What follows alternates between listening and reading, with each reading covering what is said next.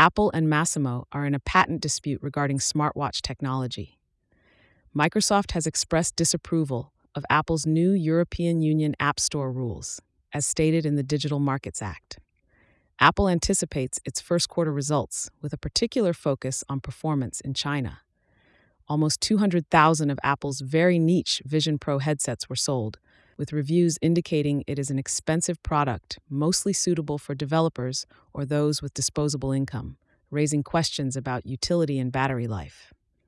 In related news, WhatsApp is enhancing security on its iPhone app with passkey support, and Apple is facing criticism for the way it has implemented the EU's required App Store changes, which developers see as malicious compliance.